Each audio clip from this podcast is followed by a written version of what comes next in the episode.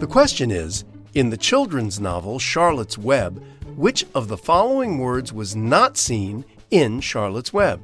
The choices are radiant, miniature, terrific, or humble. Ready with the answer? It's miniature. Written by E.B. White, the same author who wrote Stuart Little, Charlotte's Web tells the story of a pig named Wilbur and his friendship with a spider named Charlotte.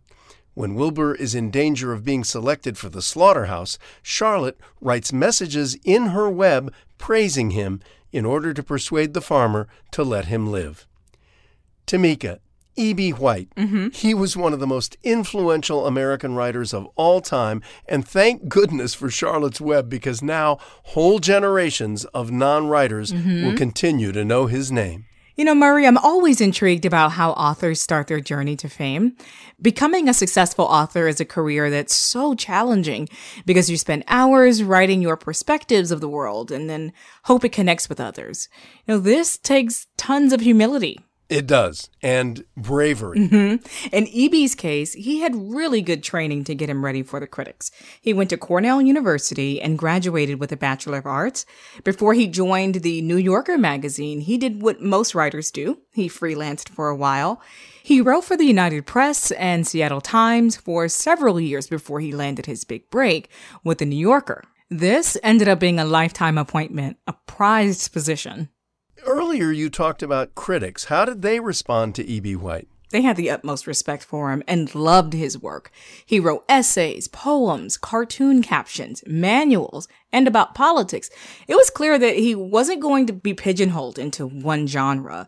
So when he decided to write his first children's book, Stuart Little, in 1945, the literary community was skeptical. But then after Stuart Little, he wrote two more classic children's books, Charlotte's Web and The Trumpet of the Swan. And he went on to be honored for his work in many ways. He did, and this includes a Pulitzer Prize Special Citation and the Presidential Medal of Freedom, two of the highest honors a writer could receive. Mm, Richly deserved, and I'm not surprised at all. Yeah, neither am I. I saw a quotation by E.B. White that touched me.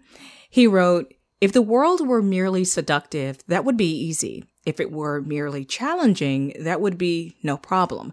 But I arise in the morning torn between a desire to improve or save the world and a desire to enjoy or savor the world. This makes it hard to plan the day. Mm, elegant and clear and a little humorous. That's E.B. White. It's not for nothing that he co wrote the book called The Elements of Style. Well, thanks for that, Tamika. You're welcome. That's it for now. I'm Murray Horwitz. And I'm Tamika Smith. We're Ask QOTD on Twitter and Facebook, or subscribe to us on Apple Podcasts or on our website, askqotd.com. Come back tomorrow and ask your smart speaker what's the question of the day. Learn something new every day.